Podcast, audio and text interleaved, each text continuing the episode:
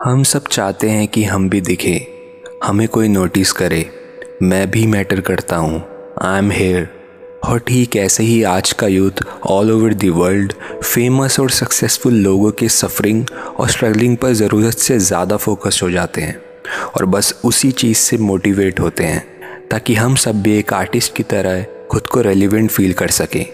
Just because I am struggling and suffering I am also doing big मैं भी कुछ बड़ा कर रहा हूँ। आज की डेट में मोटिवेट का मतलब ही हो गया है स्ट्रगल सफरिंग एंड हार्डशिप आप कोई भी मोटिवेशनल वीडियो देख लो, वहाँ भी इन चीज़ों पर ज़ोर दिया जाता है। लोग खुद की कहानी भी बोलते हैं तो अपनी पास्ट प्रॉब्लम को ज़्यादा हाईलाइट करते हैं, कि कैसे मैं यहाँ था तो वहाँ था, ऐसे था।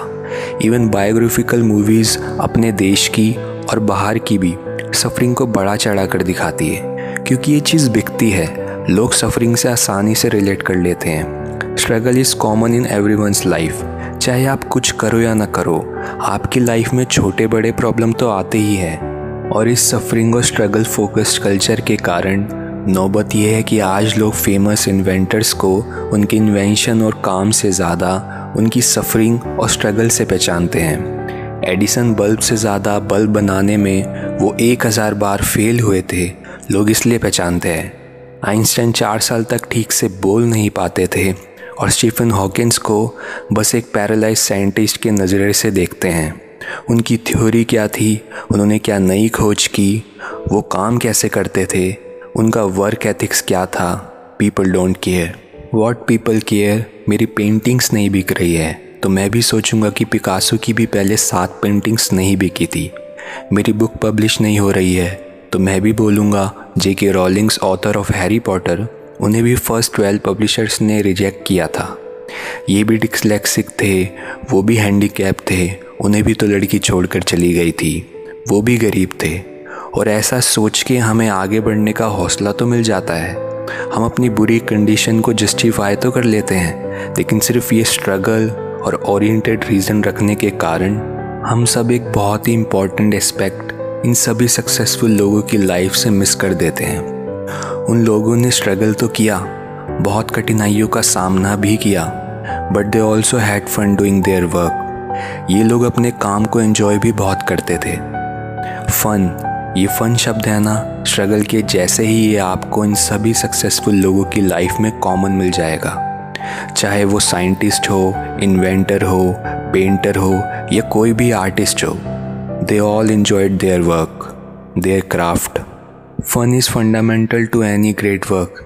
If Edison without having fun making the light bulb, तो वो एक हज़ार बार फेल होने से बहुत पहले ही गिव अप कर देते अगर आपको आइंस्टाइन से कुछ सीखना है तो ये सीखो कि that person had fun in thinking about time and space Ramanujan had fun playing with numbers even Jim Morrison life was not about suffering यदि आप जिम मॉरिसन से पचास चीज़ें सीख सकते हो ना तो उसमें एक भी सफरिंग नहीं होगी। He enjoyed his life enjoyed performing on the stage and writing songs वो बहुत ही केयर फ्री और बिंदास आदमी थे।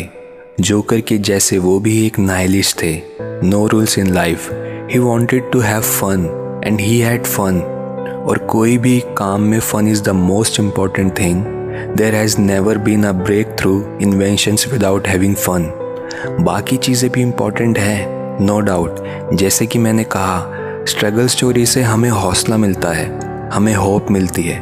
पर without having fun in your work आपके स्ट्रगल की कोई मीनिंग ही नहीं रहेगी. और अगर आप अपने काम को एंजॉय कर रहे हो इफ़ यू हैविंग फन तो आप किसी भी कठिनाई को झेल सकते हो. इसलिए instead of focusing struggling and suffering We need to focus on having fun. Path to success is having fun. हमें चाहिए कि हम अपने काम को एंजॉय करें हमें वो काम करना चाहिए जिसमें हमें किक मिलती है and luckily sometimes our work turns out to be important